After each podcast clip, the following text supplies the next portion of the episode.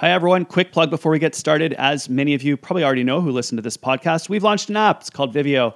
It tracks your sleep, nutrition, exercise, and mindset and gives you individualized recommendations on a daily basis on how to get healthier, to improve your well being, and to perform to your potentials. If you want to check it out, visit viivio.com, V I I V I O.com. Thanks so much. Let's dive into this episode.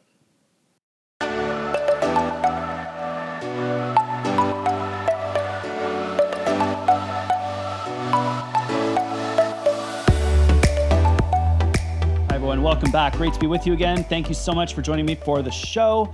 This week, wanted to talk to you about coming out of this pandemic and staying super healthy, and the best way to do that from a research-based, scientific, evidence, medical perspective. So, on that note, this week we got a chance to talk to Dr. Elaine Chin, who has a medical degree and an MBA. She's the founder and medical director of the Executive Health Center, part of the Innovation Health Group. Dr. Elaine Chin is a North American trailblazer of personalized medicine, and her goal is to help educate people on how to stay healthier longer. Dr. Chin is the founder of the Executive Health Center, a premier precision medicine practice in Toronto.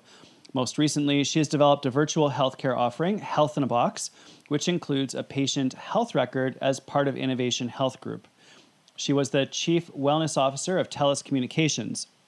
Her primary focus has been to deliver world class wellness programs to people in Canada and around the world. Dr. Chin received her medical degree from the University of Toronto and her MBA from the Rotman School of Management. She is the author of the book Lifelines Unlocking the Secret of Your Telomeres for a Longer, Healthier Life, which was on the Globe and Mail's top 10 bestseller list. In January 2018, she joined Good Housekeeping magazine as their health and wellness consultant and led the development of their wellness lab at Good Housekeeping Institute in New York City. Dr. Chin is a regular health contributor to Cityline and has appeared on pretty much every single major news network in Canada. So we're really lucky to have her because she brings a great perspective to our health, a medical perspective, but a progressive informed one. So I'm really excited to have her on the show and to be able to talk to you, talk to her about all of these issues that we want to address coming out of the pandemic, which is really just how do we move forwards from a health perspective. And anyway, no more delays. Let's dive into it. Please enjoy my conversation with Dr. Elaine Chin. Dr. Elaine, thanks so much for joining us. Good to see you again, even oh, if it's Dr. virtual. Greg, this is all excellent. So, um, pals in crime during COVID, we've uh, gotten a lot of people through it, and now we're going to try and help a couple more thousand people. That sounds like a good thing. Doesn't it? Like, let's start actually thinking about the post-pandemic world and uh, getting back to. I don't think we're ever going to get back to normal, but at least charting a new future, like you know, reimagining the future, crafting a deliberately a deliberately better new normal, and what you just published this new book called Welcome Back. So I wanted, as soon as I saw it, I'm like, got to get Elaine on the show. Tell me about like coming to the new book and you know where are you at at this point? How are you doing? Looking forward to the like you know where where are we at here? Oh wow. Um, let's start where we're at. Where we're at is thank God for most Canadians in Canada that are um, reasonable in terms of doing the public health thing and getting two vaccinations so that we can have some degree of normalcy in Canada. So thank God for that. That will allow us the single most important thing and the reason why I named my book Welcome Back, which is to get people back to what they were doing before, starting with um, getting back to the workplace, and the list goes on. Because you and I know it's not just a physical handicap that we've experienced with the pandemic, but this whole thing with uh, mental drain and strain, they, they're all micro traumas. And we have to figure out a way to recognize that we've all been traumatized in this world and accept that, recognize it, and then do something about it, or else we're going to be scarred by this pandemic, even if we did not get COVID 19. Yeah. Um, I've been double vaccinated and have had COVID 19 after being vaccinated. So I've got all the antibodies. I am now licking doorknobs as far as I'm concerned. So, you know, that is what it is. And you're right. The future does depend upon people doing the reasonable thing. We will start with yes, both of us are in favor. Get double vaccinated. I've got a lot of Americans that listen to this, a lot of people in Australia and the UK as well. So, in all of those countries, this is the path forward. It's not complicated, and uh, we'll just leave it at that. Otherwise, we can go down that rabbit hole for a long, long time. Mm-hmm. But if we do want to recover from this, and as you said, it's been a whole series of micro traumas, and burnout is rampant, anxiety's cranked up because we are still in a very uncertain future, both in the short term and the long term. What do we begin to do when it comes to protecting and optimizing our mental and physical health? What are some of the things we can start to lean into, to think about, to craft uh, to move us forwards? And obviously, well, you've got a lot of the stuff written in your book, which is wicked so we can just sort of like walk our way through that. Yeah so i always say uh, talk about assessing your toll right? We just got to admit that we've all been damaged. I mean before we started to hit the record button greg and i both talked about the fact that we've worked really hard and everybody has uh, trying to keep it all together and it's exhausting and it has a toll on your body so the question is how well have you coped and how have you coped? So in this book, I like to coin it this way. I'd like to say, are you a do you have a profile of a pandemic survivor? Hmm. Just for the fun of it, to call us all pandemic survivors, right? If yeah. if you're alive now and you're listening to this podcast, you are a pandemic survivor. That's cool. Dr. Robyne Hanley-Dafoe calls it um, you're now a knowledge keeper. Like you've been through this experience. So we all have this this shared knowledge. So okay, we're post-pandemic survivors. Let's see if we have the yeah, characteristics so, of that. So I just got a couple of dots and points. And the reason I put these in is that the data in the book, right? This is a science-based book. So the data shows uh, the following, but I'm going to ask it from a personal perspective have you experienced? I, I should answer this for you, Greg. Well, yeah, Had I'll be honest and answer it correctly. Okay. How about that? I'll be all I'll right. be honest. You know me well okay. enough. You're going to call me if I lie anyway, so it's all yes. it's all good. The question is, do you have presently or over the last 18 months patterns of binging on junk food? so not patterns. I mean, it's definitely happened a little bit. We actually kind of went the kind of the opposite way to be honest. Like we actually maybe even somewhat pathologically went into healthy food during Good. this time. So I understand but what you're saying. Uh, you the weren't the majority. You were the, the minority. answer is no, but I'm not sure that the direction that we went was actually a healthy thing because we were like a bit overdoing obsessed it? about a little bit overdoing it. So we went the other way.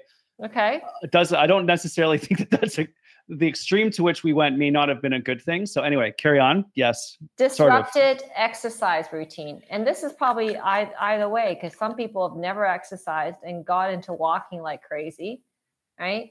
And others had a gym routine. I did. I, I was jokingly telling you I had to buy a bike and I put it together myself. You'd be proud of me. Like with like electric tools and I got my spin bike put together. There's no hope in hell you could, even if it was open for me to go into a spin class. Yeah. Um, so we did definitely have a disrupted exercise routine. I'll tell you what happened. It's like at the beginning of the pandemic, we're all at home. I started doing workouts at, at, at home. I was riding my, I've got a, you know, gym set up in the house. However, like three months in, I went to put on some pants and I was like, how are my pants tight? Like I've been working out.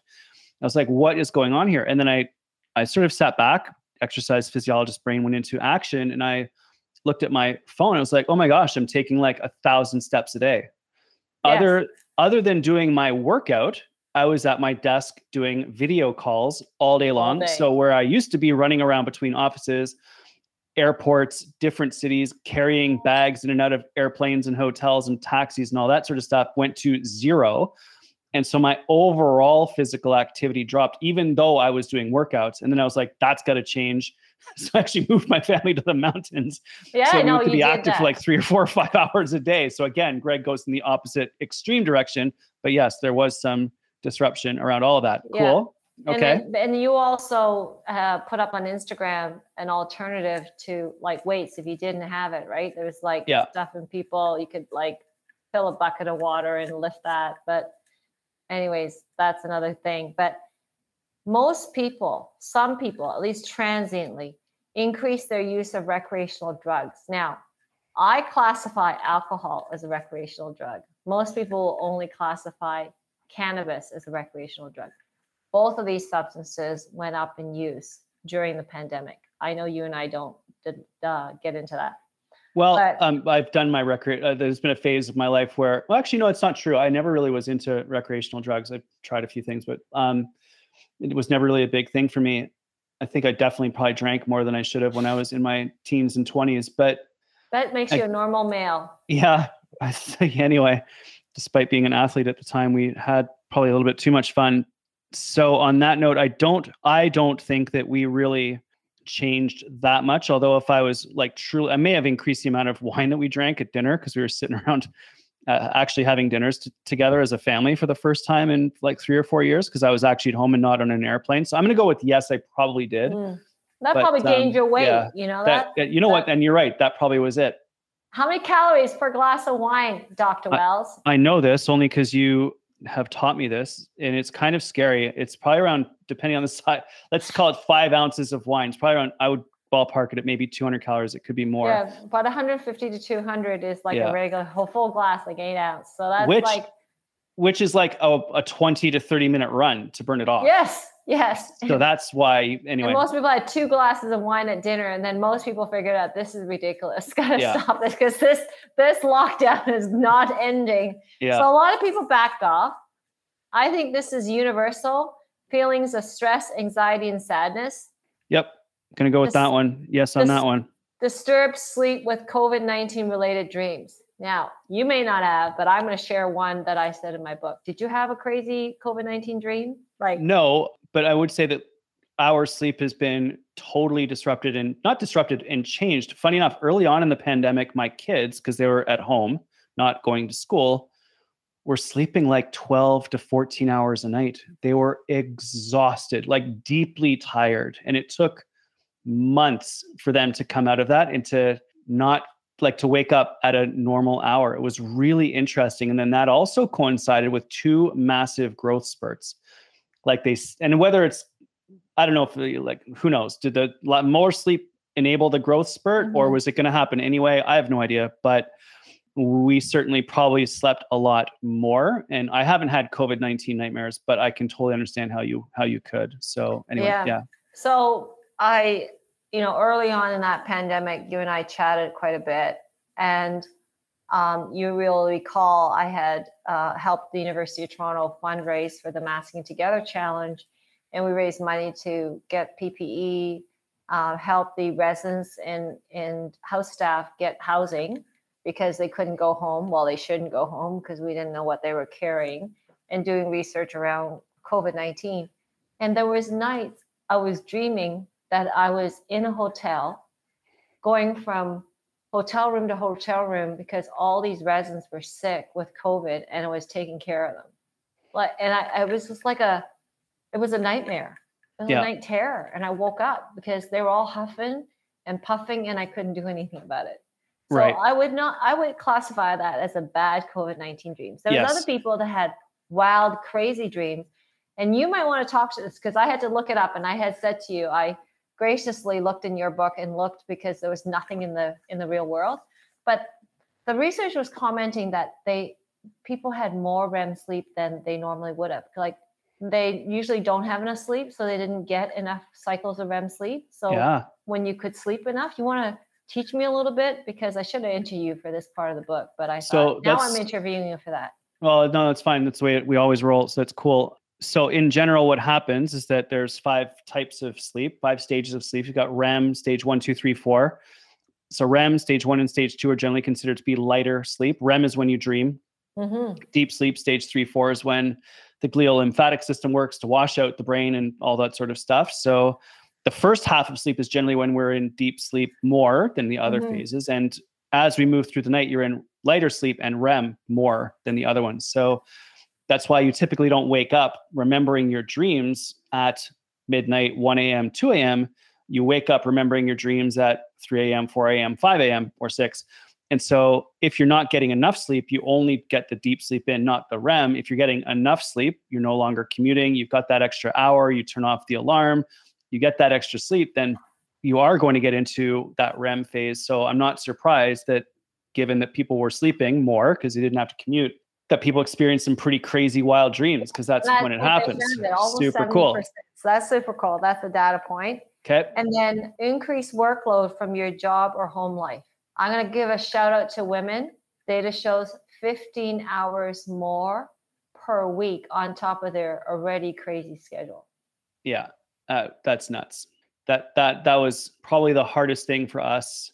Yeah, that was not that was not easy for us to navigate. I'll just leave it at that. That was not easy. There you go. Reduce work travel and commuting. Nobody commuted. Yeah, but the I love that. that. Yeah, the bad part was I, I, think for all the people that are on the phone, uh, that sorry on the podcast that is listening to this, many I would say all of my executives would say it's the first time they've been at home for the longest stint their entire family life. I was exactly like that. I actually, if I'm really harsh and critical about about it, I'm I was probably on the road 150 to you know 200 days a year, depending on whatever year you look at. 2016 through 19, that's probably true. Which means like I've barely saw Adam, my son.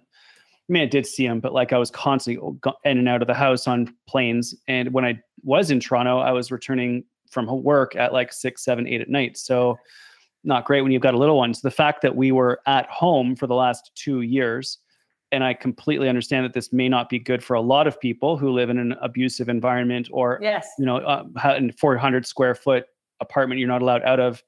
I'm very lucky. I've got a great house near a park and all that other stuff. It's easy for us to move around. So I'm, I'm grateful for that. But yeah, no, it was amazing for our relationship with our kids who are still young enough to actually want to spend time with us. So that yeah. was another sort of positive for us, but I recognize completely that it wasn't necessarily a good thing for everybody in yeah. that front.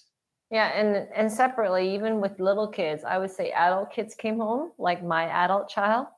And many of you may remember that during the pandemic, we also had other things overlaying, which the Black Lives Matter uh, situation came up at the same time with an overlay. And our youth had issues around a self identity and being Chinese, he, he's like, I didn't realize I'm privileged and there's people who don't have advantage. And how do I fix that? How do I make that better? And you have these deep, insane conversations. You go, okay, well, we're walking for an hour every day because too much Zoom, uh, including him at school. So we walked. Those are the amazing things that I hope we can take away from because the next one is about sense of social isolation, but because we got isolated with people that we wanted to be with, or even if we hopefully nobody got severely abused, but I know again the data show that it did. But for all of us lucky folks who've had our the people that we actually don't spend enough time with and we wanted to, we got the the the benefit of social isolation. And so the next one was just talking about friction with spouse or partner and children at home. So that was one of them. And then financial strains due to change in employment. And that's a reality of not having food and shelter and being feeling like those basic fundamentals are not there. So those uh are my profiles of a pandemic survivor. So isn't that like isn't that amazing that all of those would affect every single person listening, we've all had disruptions to our jobs, our financials, our home, everything has been disrupted. So let's radically accept that, which means you know radical is complete and thorough, complete and thorough acceptance of where wherever we are at in our journey through this. Where do we go now? Like from a yeah. if you're like, okay, so now the rest clean of the book, slate. What are we yeah. doing? so we got we got to accept it and not ignore it. So therefore, we need to assess the toll. How did it impact you physically and mentally? So, in this data, also showed not because you really didn't want to, but rather you couldn't, was I think everybody has missed their annual checkup. Now, with their annual lab work, weighing themselves, doing their blood pressures, getting their mammograms done, getting their PSA checked. There, a urologist colleague of mine at Sunnybrook said he has seen an exponential uptake in prostate cancers because people have been delayed in getting their PSA done. And there's such a radical amount of catch up in other disease processes that we've ignored. So we need to ask ourselves if you've not done your checkup, please get it done. That's a good place to start. I went two days ago. Uh, Judith and I both went for the first time since 20, well, 19. So it's been like two years for me. Uh, so yeah, like I cannot say that. And then that's as a guy, and we know that men often don't go for their checkups. And so now, complete mm-hmm. transparency. I'm now over 50. So that means I just got my shingles vaccine, something to do, got PSA checked, fortunately normal. Uh, and I'm going for my first colonoscopy because you have to do that now at my age. So uh, I am going to be completely transparent about that. Try to tell as many people as possible, yes, let's get that annual physical booked and on on the schedule and get back at it because you're right that has been something that has been put to the side the other one, uh, which was hard to book, is dentistry. Like I was fortunate enough to be, you know, during the last little while in a town where the dentistry was largely open, so we were able right. to go with the kids. But I know a lot of people haven't been. So that's another one to get on the books for sure, because we do know that dental health is correlated to health in a whole bunch of other different areas as well. And this is all low hanging fruit. Like just this is easy stuff that's hyper preventative for a whole ton of different things. So yeah, we definitely got to get back on that one. That's a great great tactic to implement like right away for everybody listening. Yeah. So the basic things, even like if most most people gain 10 to 15 pounds during this pandemic, and that could have been enough to push people over with getting high blood pressure and pre-diabetes symptoms.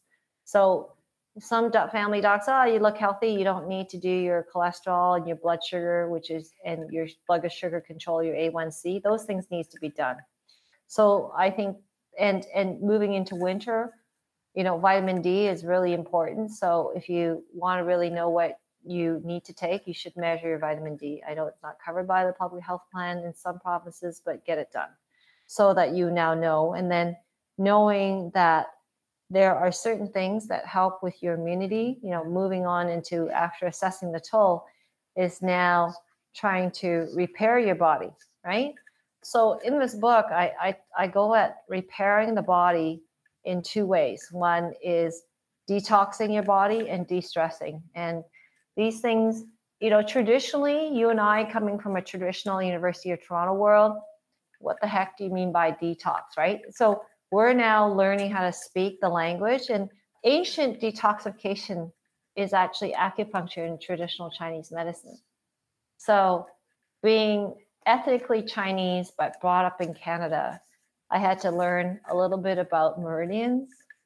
And so it's a 3,000 year old practice. And Greg, do you actually do acupuncture? I've never asked you because uh, my wife is my wife's an acupuncture provider. So, but she's not allowed to treat me. So I don't, but she does do that. Um, and I have been to a couple amazing acupuncture providers. In fact, when I had my heart infection back in 2012, one of the the strategy that I used because I was allergic to all the anti-inflammatories that I was supposed to take and couldn't uh, was using uh, acupuncture and TCM and that uh, traditional Chinese medicine, and that helped tremendously. Uh, so much so, I actually was able to do an Ironman 12 months later, even though I was told I would never exercise again. So um, I have done it, uh, not specifically these days, but it's part of our household, and you know, it's part of the practice that we that we do.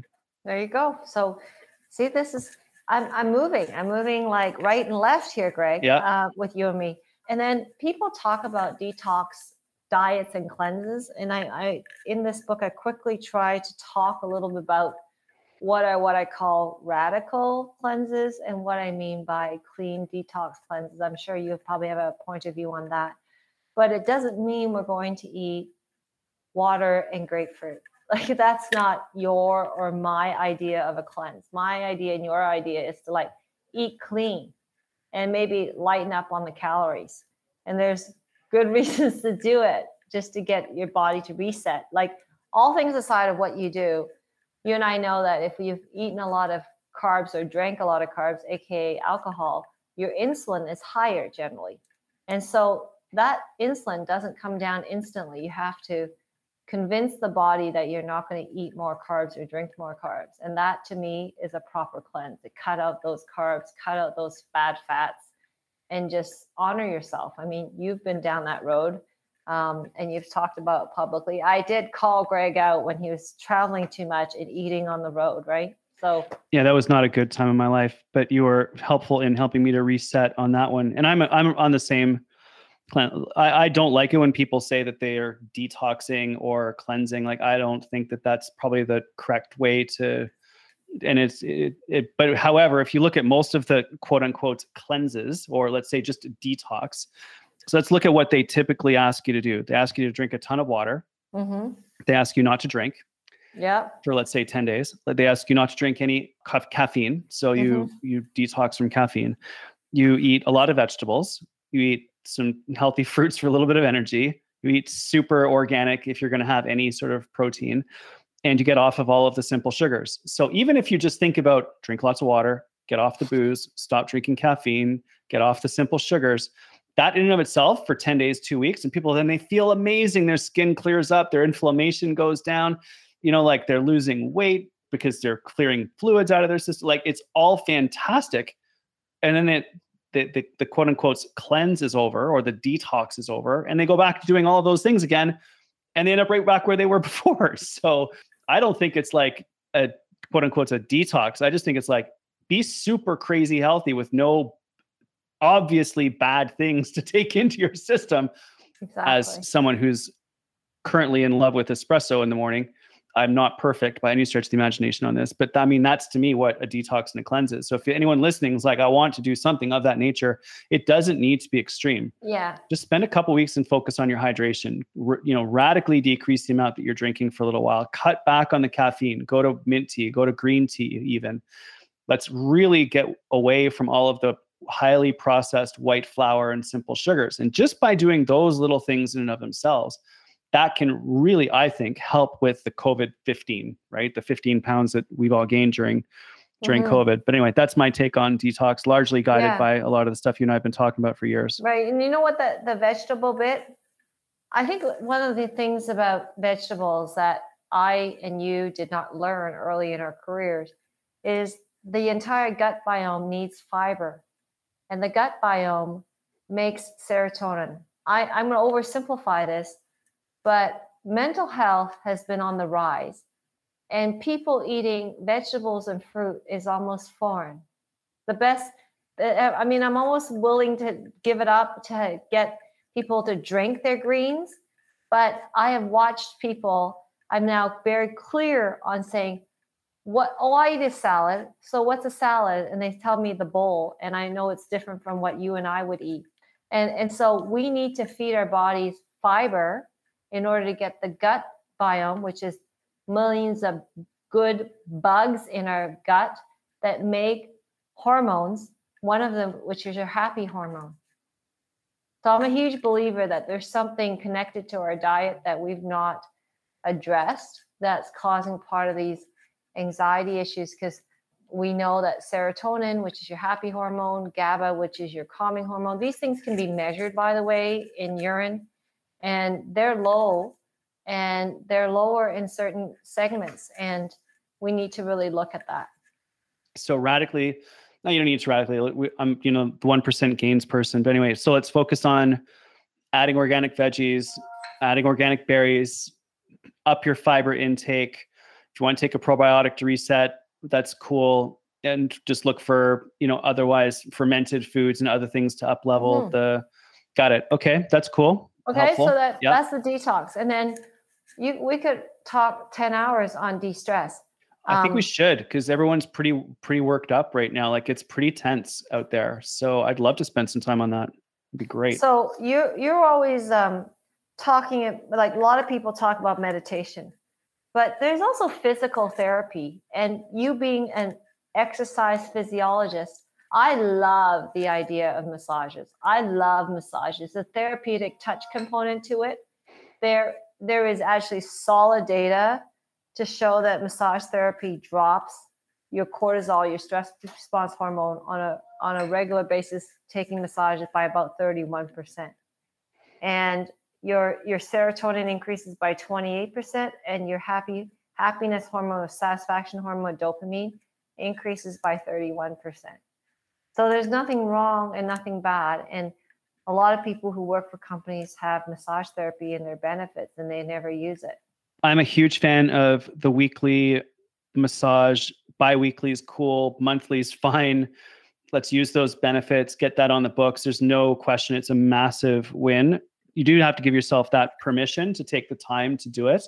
But there's, you know, it's part of the protocol for all of our executives that we work with at least a, at least once a week. Uh, Okay. So yeah, that's great. Totally right, agree. and then and then I'm going to talk about something that I wouldn't normally recommend, but a lot of people did it. But then there's a transition period. Is pet therapy. Now, a lot of people got pets during COVID, but they got puppies. So there's a transition period, like your babies, and having them to wake up two, three times a night, whimpering for their mommy and needing to get out. But in my book, and I'm learning about it, is that even just 10, 15 minutes of being able to physically play with a pet or even looking at somebody playing with a pet decreases your cortisol. So I now, when I walk in the park, I pretend they're all my dogs because I don't want to pay for a dog walker or spend the time training a dog. So if anybody's got a regular dog that's nice and normal size, that is two, three years old, fully trained, I will take that dog on. Now I'm going to get a hundred dogs. Uh, uh, offers, Luna is perfectly trained, two years old, and would love to spend some time with you in a park. That would be awesome. Yeah, so I borrowed I borrowed my neighbor who got this little mas- little mastiff. It's now hundred pounds at least. So I was like, oh my god, that's too big now. It's But- interesting about pet therapy because you know we were in a very small apartment for the last couple of uh, probably the last ten months, back in our house now. But it was amazing how having the puppy around, puppy, she's two, not a puppy anymore, but was just so. It just took the edge off the kids. If there was a nightmare, they, she was right there. If it was a moment during the day when the kids are on edge, she was right there. Like it's amazing how they know when you're not feeling great and they come right over to you. Like she sits on my feet when I'm doing presentations because she can tell that I like my voice is different, right? So she comes over and she she sits on my feet. She's like, "Are you all right? Like, let's just chill out here." And as I'm like, you know, trying to inspire people through Wow. a camera, through a webcam. Anyway, yeah, okay, cool. Pet therapy.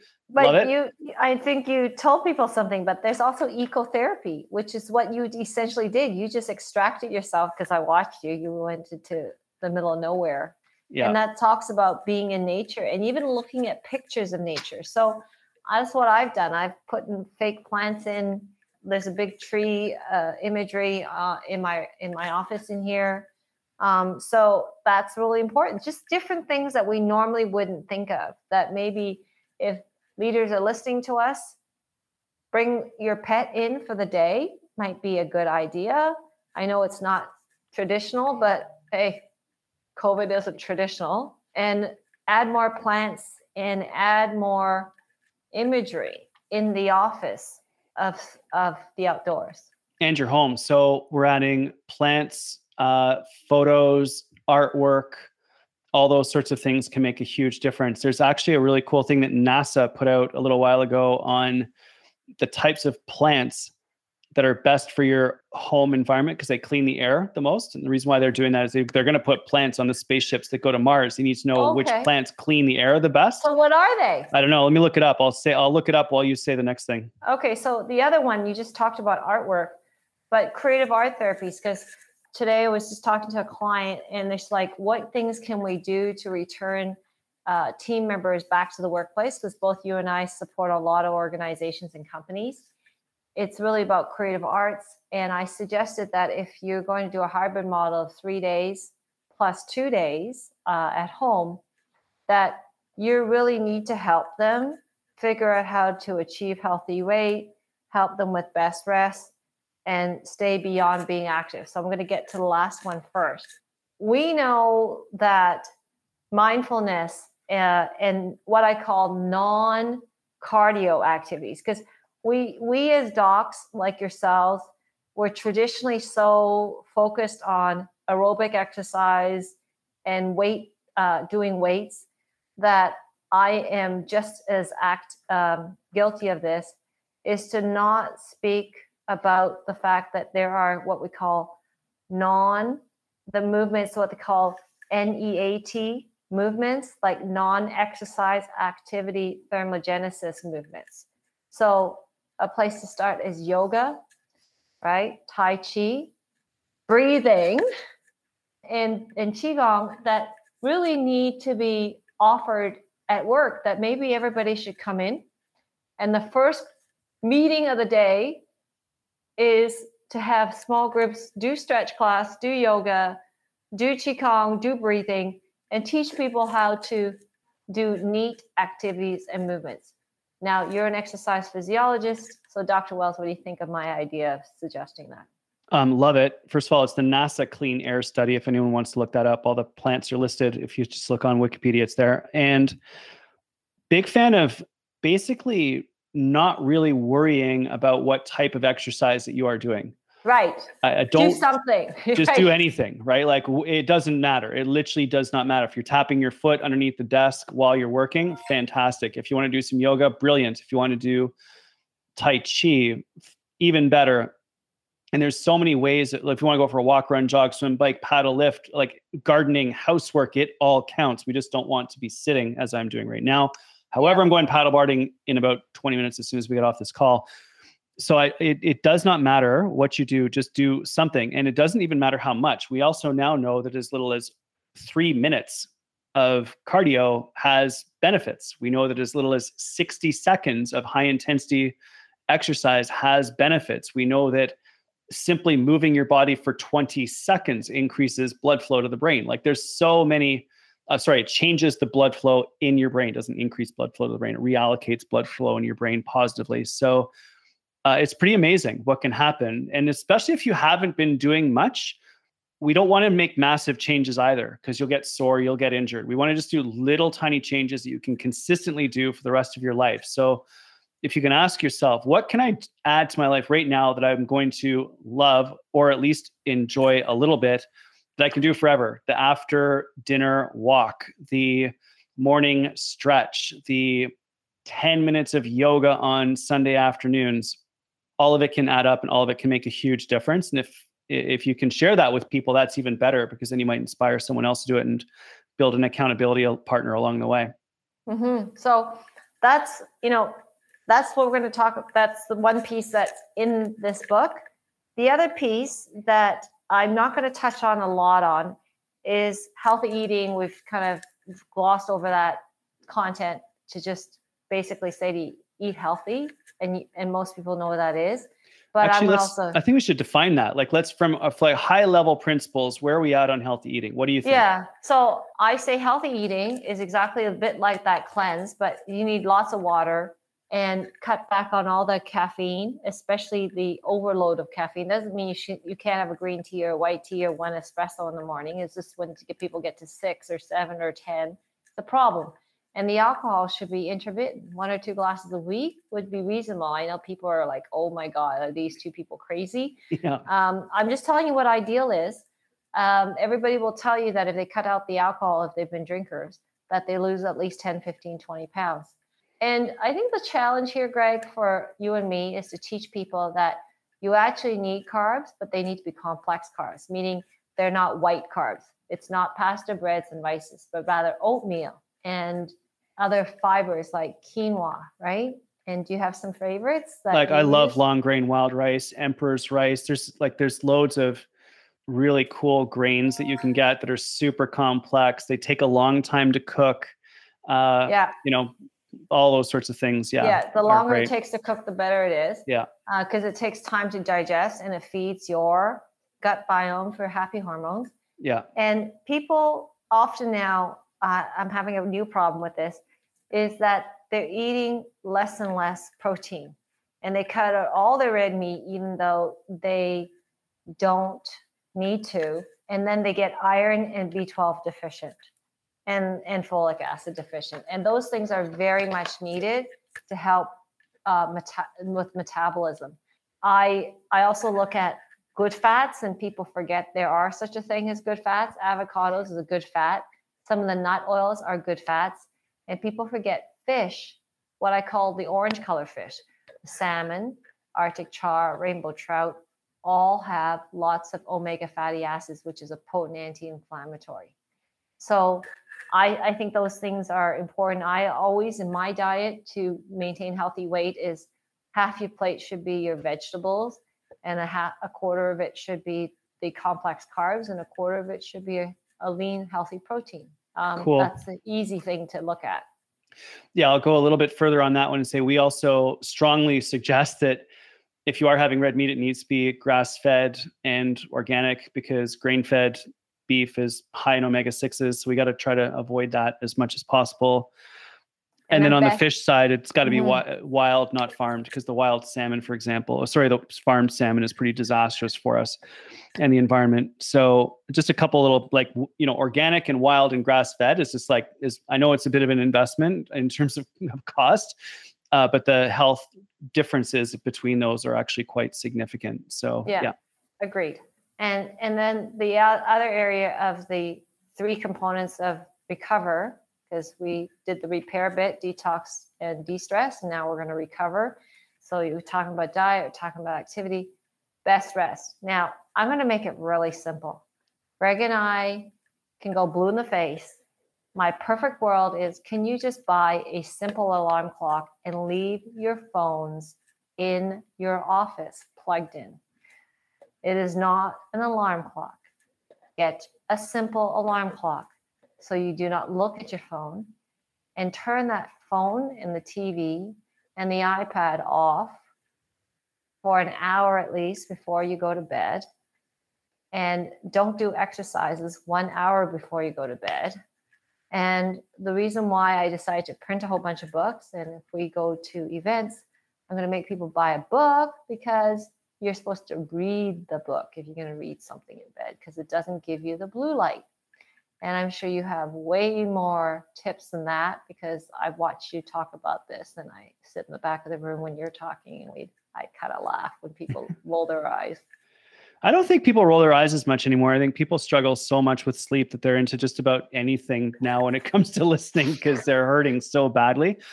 But yeah, of course, defend your last hour, get rid of the devices. You can actually order an alarm clock on your phone. So you can even go as far as that. there you go.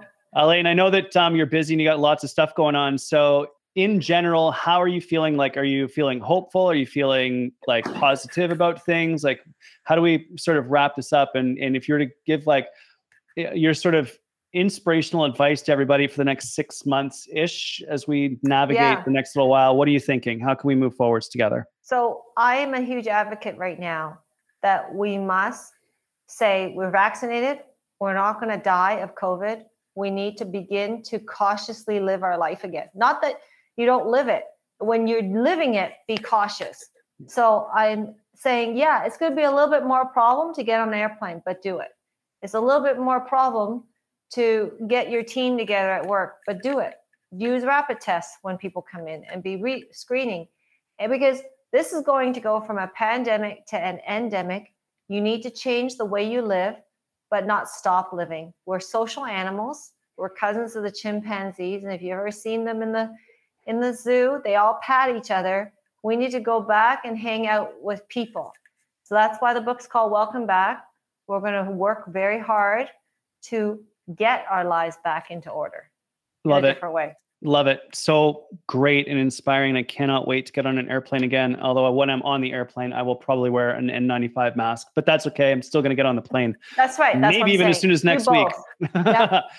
Where can people find out more about what you're up to and track you down in social and, uh, yes. and get a hold of the new book? Where, what's the best so, online spot to follow you on?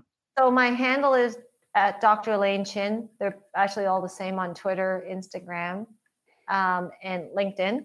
So that's an easy place. Books available now for sale at Indigo and always at Amazon, the usual culprits. I ask you to buy a book for this month until the end of September in Canada for every book that people buy. I'm donating $3 to UNICEF Canada to buy more vaccines, and the government of Canada is matching it. So we want to get some vaccines because No one is safe until all of us are. So just because we are vaccinated in Canada, others who are not around the world can cause increased mutations, and we're back to the starting line again. And I'm not into it, not into it. So let's all help other countries get their vaccines so the whole world is safe. I love it. Dr. Elaine, thanks for taking the time to hang out with us today. I really appreciate it. Thanks, Greg. Appreciate it too. Hope that was helpful, everyone. Thank you so much for listening. Really appreciate it. If you want to learn more, check out Dr. Elaine's website at drelainechin.com. You can also look her up the, at the Executive Health Center, and there you can get access to Health in a Box if that is of interest to you. As always, if you enjoyed the show, please let me know on social at Dr. Greg Wells. Give us a review on iTunes. That's super helpful. And subscribe wherever you get your podcasts. That's it for this week. Thanks so much for listening, everyone. Have a great time all through this week and the weekend. Train lots, stay healthy, eat great food, get lots of sleep, spend some time with your friends, and we'll see you next week.